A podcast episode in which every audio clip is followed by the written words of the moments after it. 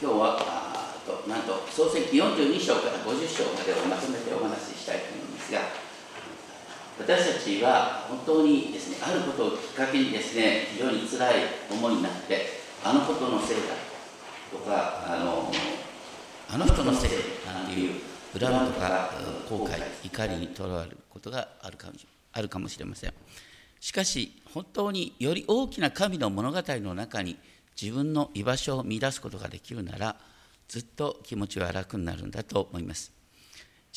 創世記37章以降をヨセフ物語と呼ぶことによって見過ごされることがあるように思います。今日の箇所には特にイスラエル民族としての一致の基礎を見ることができます。不思議にも奴隷に売られ無実の無実の罪で牢に入れられたヨセフ本人の心理描写はほとんど書いてない。それに比べてなんかパッと読むとなんか退屈だなって思うような家族間の会話に多くの紙面が割かれている。でもそこにこそですね驚くべ驚くべきメッセージが隠されているんだということを覚えたいと思います。このヤコブの息子たちの中で、ね、10人のお兄さんたちは11番目の弟ヨセフをあの夢見る者と呼んで奴隷として売り飛ばした。でも神はヨセフをエジプトの王の夢を解き明かさせることによってエジプトの総理大臣の地位に挙げた。そそしてそこに飢饉飢饉のために食物を求めてやってきたお兄さんたちはヨセフの前にひざまずいた。これはかつてヨセフが見た夢の通りであった。ヨセフはかつて彼について見た夢を思い出した。ここははね思い出したで丸をつけて呼吸をしてほしい。思い出した。であの憎き兄たちが目の前にいる復讐してやろうと思ったんでしょうか。そうじゃないんだ。よああの夢が現実になったと思って考えたのはそういえばもう一つ夢があったよな。何かっていうと家族揃って自分のところに来るっていう夢だ。だからヨセフはここで意地悪のためにお兄さんたちに「お前はスパイだ!」って言ったんじゃなくてどうにかしてね家族全体を自分のもとに呼び寄せるための方策を一瞬のうちに考えたんだと思います。お兄さんたちは目の前にいるこのエジプトの権力者がヨセフだなんてつゆも知らずに疑いを晴らすためにこう言った。私たちは正直者です。どの面下げて正直者って言えるんだよ。ヨセフを奴隷に売ったあげくですね。お父さんにですね獣によって食い殺されたようなこと言って。とんでもないやつ正直者です。って必死になって言ったんですよ。でもね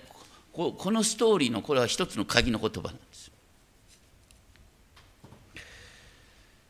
そして彼らは自分たちの家族構成を説明した。末の弟は今父と一緒にいる。もう一人はいなくなった。と言って。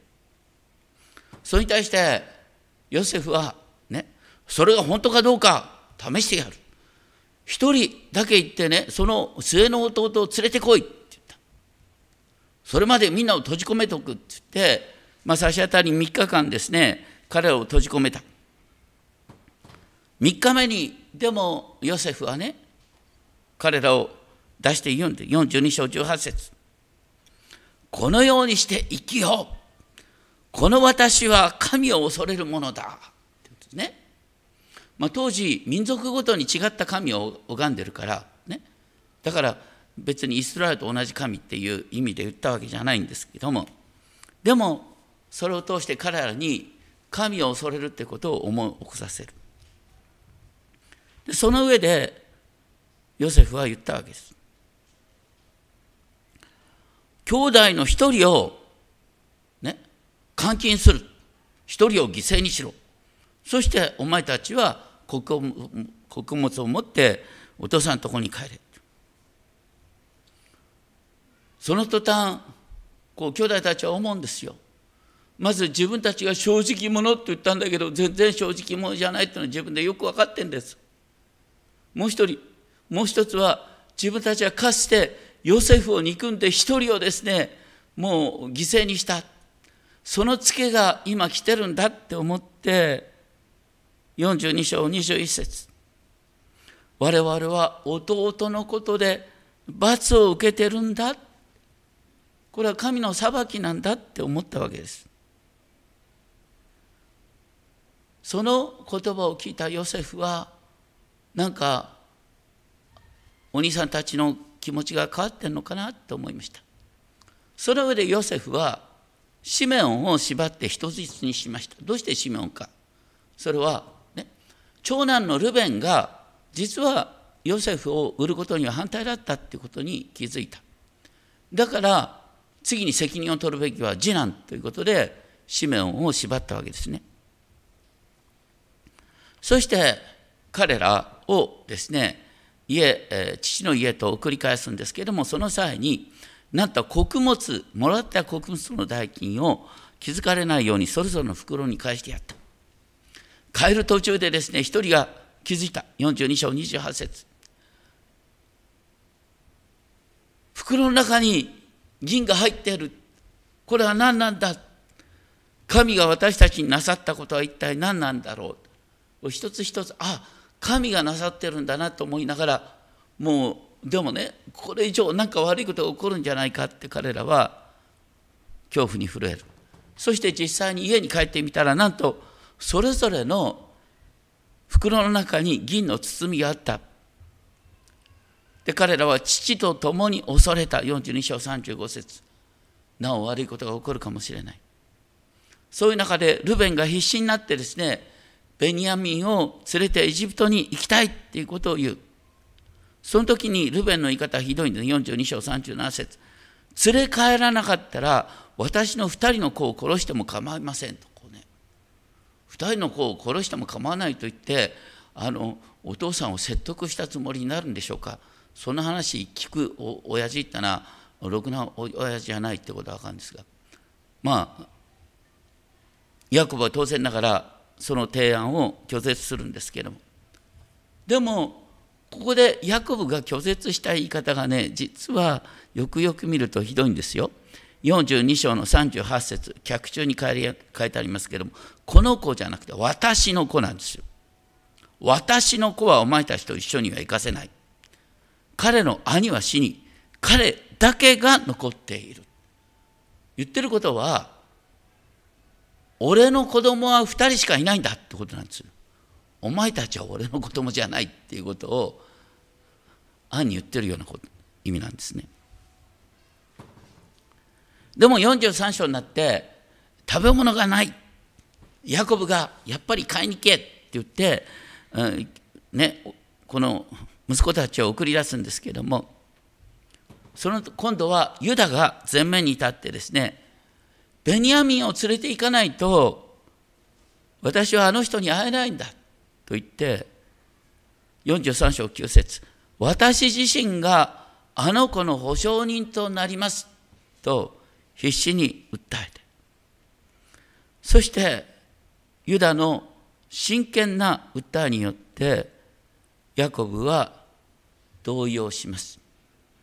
ここからヤコブとなったりイスラエルとなったりするんですがねその文脈によって名前の使い方が変わってくるとか面白いんですがそれに対するヤコブの応答が面白い。まず第一、全能の43章の14節全能の神。これはエルシャダイ。ね。全能の神。本当にまさに信仰の表れの言葉なんですね。全能の神がその方の前でお前たちを憐れんでくださるように。そして、お前たちのもう一人の兄弟とベニヤミンを渡してくださるように。これもねよくよく見るとねなかなか翻訳しきれないんですがお前たちのもう一人の兄弟ってシメオンのことでしょ？シメオンと言わずにお前たちの兄弟それとベニヤミンが無事に戻ってくるといいねっていうことなんですね。でその後ね私も子あの息子を失うっていうよりはね子がなくなる時にはなくなるんだってことを言ってるんです。要するにヤコブにとってベニヤミンを失うっていうことは子供が一人もいなくなるっていう意味を言ってるんです。それほどにこの10人の兄たちに向かってね子供は失ったヨセフとベニヤミンだけだってことを言ってまあそれでもねここで信仰を持ってそれをもう受け止めると言って送り出したそれはヤコブの信仰の表れとして素晴らしいところなんです。43章16節以降でヨセフはね兄たちが弟を連れてきたので彼らを手厚くもてなす。一方彼らは恐れて前回、ね、自分たちの袋に銀が入ってたんだっていうことをヨセフのしもべに言う。それに対してヨセフのしもべは安心させるように。あなた方の銀は私は受け取っているんだ。あなた方の袋に入ってるのはあなた方の神が与えてくれたんでしょうっていうすごいことを言いますそれと同時に彼らの正直さが証明されたということ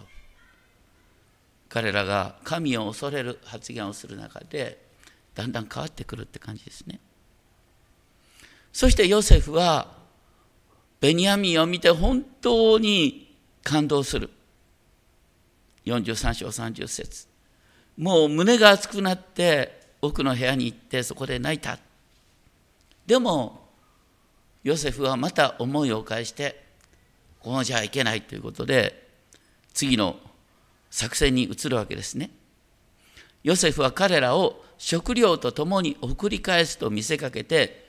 ベニヤミンの袋の中に自分の愛用の銀の杯を忍ばせ。で途中で追っかけていってお前たちの誰かが、ね、ヨセフの大切な銀の杯を奪ったんだと言って荷物検査した。だベニヤミンの袋の中にその銀の杯が入ってた。ヨセフはとんでもないことをするやつらだと言って盗んだやつを奴隷にすると言ったその時にユダは必死になって弁護をする。この時にですねユダはあのお父さんの気持ちになってですねベニヤミンをねあの返さないわけにはいかないんだ。自分が身代わりになるからベニヤミンを助けてくれっていう時に言った言葉が実は感動的なんです。44章27節から。ね。ユダはお父さんの気持ちになりきってるんです。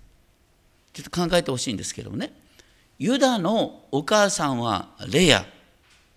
そしてヨセフのお母さんはラケル。さっきから言ってるのは、ね、ヤコブにとっての奥さんっていうのはラケルなんです。だから、ユダは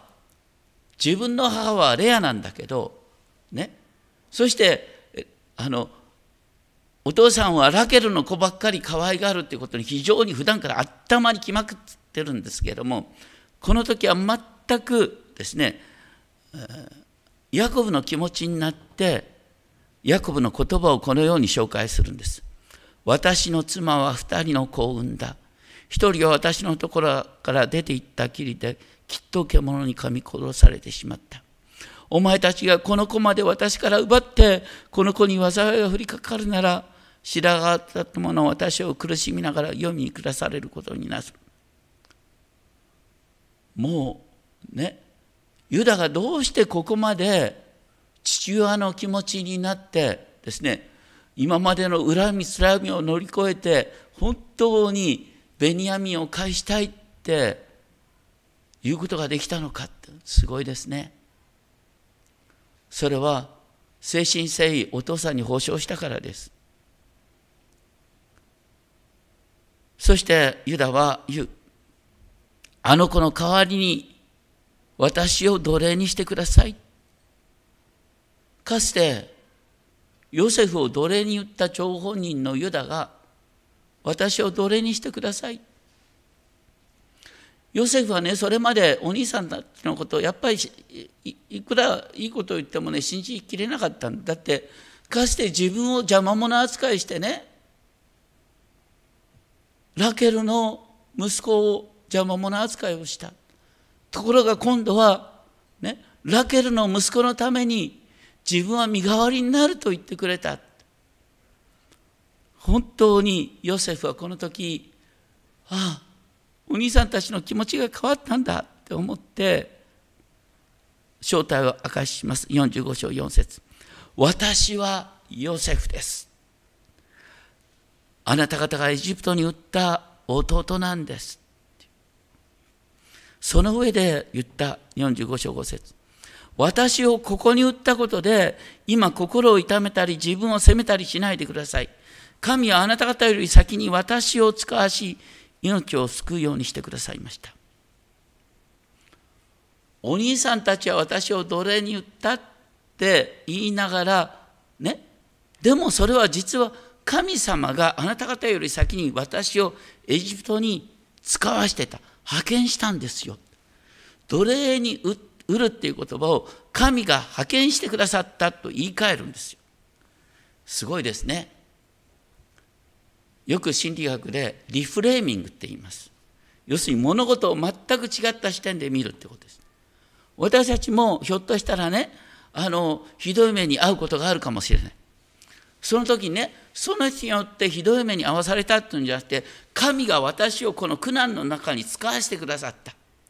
それは神が私を愛してるがように、この苦難の中に使わせてくださったって言えたら、もう世界が変わるんですよ。まさにこれがこのストーリーの中で対話の中で本当にすごいところですね。その上でさらに言う45章8節ヨセフは私をここに使わしたのはあなた方ではなく神なんだ。神は私をエジプト全土の統治者としてくださったんだ。これから5年間飢饉が続く。と言ってお父さんを家族全員を連れてきてほしいということを言う。そこで、ね、ヨセフと兄弟が本当に抱き合って喜ぶ。泣き合う。45章15節これこそヨセフ物語のクライマックス。大切なのはヨセフの成功というよりは兄弟の和解なんです。でしかもこのヨセフの家族が来た兄弟たちが来たっていうことをあのエジプトのファラオと家臣たちが喜んでくれたもう本当にヨセフはそれだけ信頼されてたってことですね。そしてファラオの命令によって45章21節23節。エジプトの最良のものを積んだロバ10頭そしてお父さんの道中の食料を積んだメロバ10頭を送った。ヤコブはね、息子たちの話、最初信じられなかったんだけど、このね、メロバ10頭に乗せられたものを見て、ああ、生きてるんだ、ヨセフは。もうヨセフと会えたらもうそれで十分だ自分は死んでもた、ま、も構わないっていうほどに、ね、喜んだってことです。そしてイスラエルまたヤコブはこのヘブロンからですねあの南に下る途中ベールシェバに来るベールシェバはかつてですねあのイサクに神ご自身が現れた場所ですそしてかつては神はイサクにですねエジプトに下ってはならないと言ってたでもここでは反対にヤコブにね46章3節4節私はあなたの父の神である。エジプトに下ることを恐れるな。私はそこであなたを大いなる国民とする。この私があなたと共にエジプトに下り、この私が必ずあなたを再び連れ戻る。私が一緒にエジプトに下って、そしてあなた方を連れ戻るんだっていう言葉。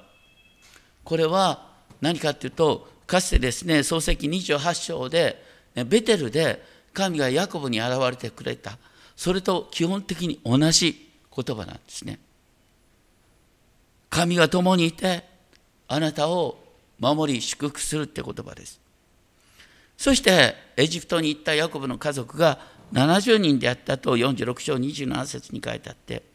彼らはエジプトでですね羊を飼う者羊を飼う者はエジプト人から意味嫌われるから、ね、民族が分かれたままあのそこで増えることができる一方でエジプト人は、ね、なお5年間続くですねあの苦境の中で、えー、自分たちの体と土地を売るようなことになったんだけどでもそれはあ、ね、エジプト人自身が本当に飢え死にするよりは、ね、食べさせてくれてありがとうって言ってヨセフに感謝したっていうことを書いてあるんです。実はこの時期っていうのはエジプトが非常に不安定な時期だったからあのファラオの権力が守られるってことはですねエジプト全体の平和につながったってことでもあるんですけども。でその後ねヨセフは父ヤコブをファラオの前に立たせる47章7節。でその会話は別としてですねとにかくここで興味深いのはヤコブはファラオを祝福したって書いてあるね。前の訳は挨拶したって書いてあったのでこれやっぱり祝福したって訳した方がいいですね。本当に祝福した。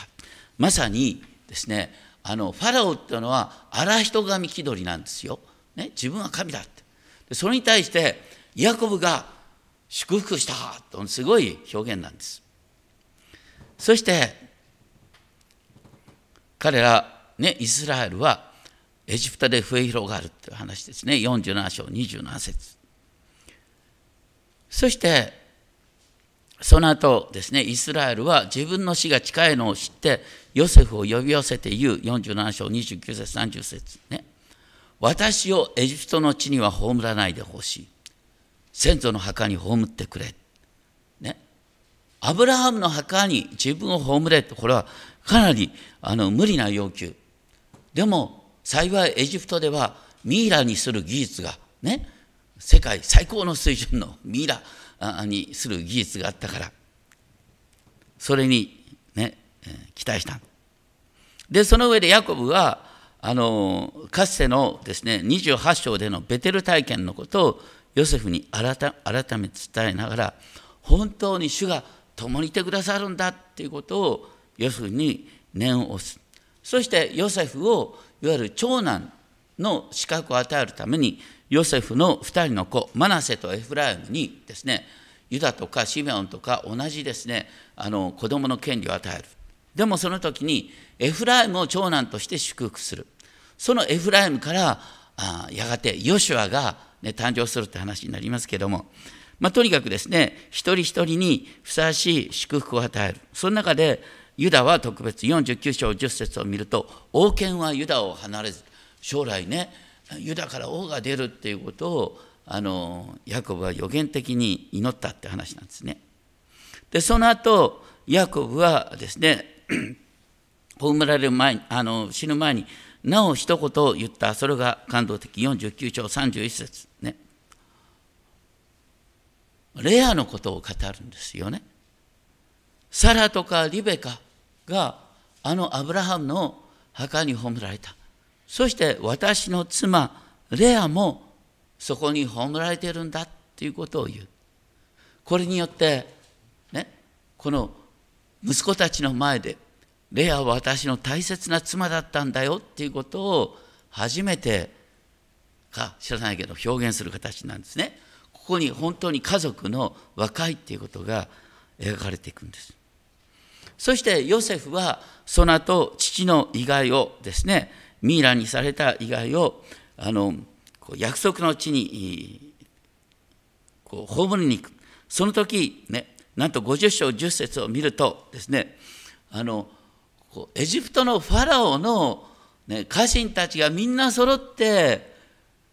ヨセフのお父さんヤコブの葬式のためにあのね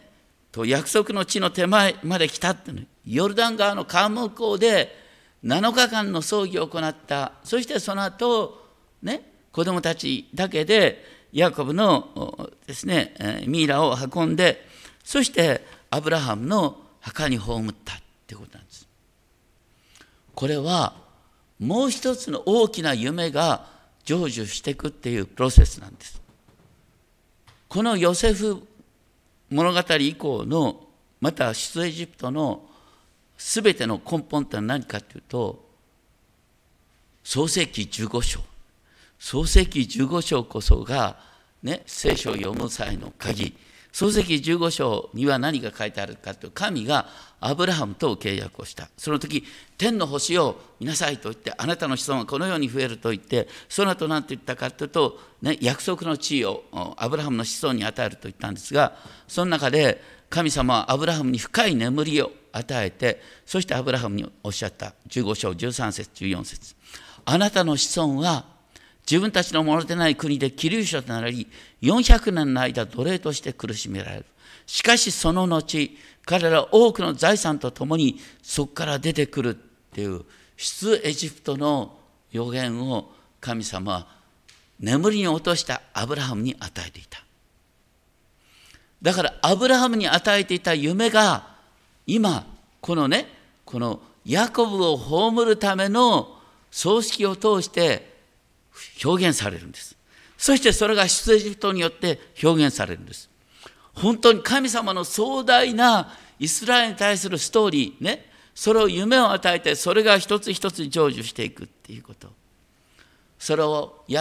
ヨセフは本当にそういう形で進んでいくんだなっていうことをね感心して受け止める。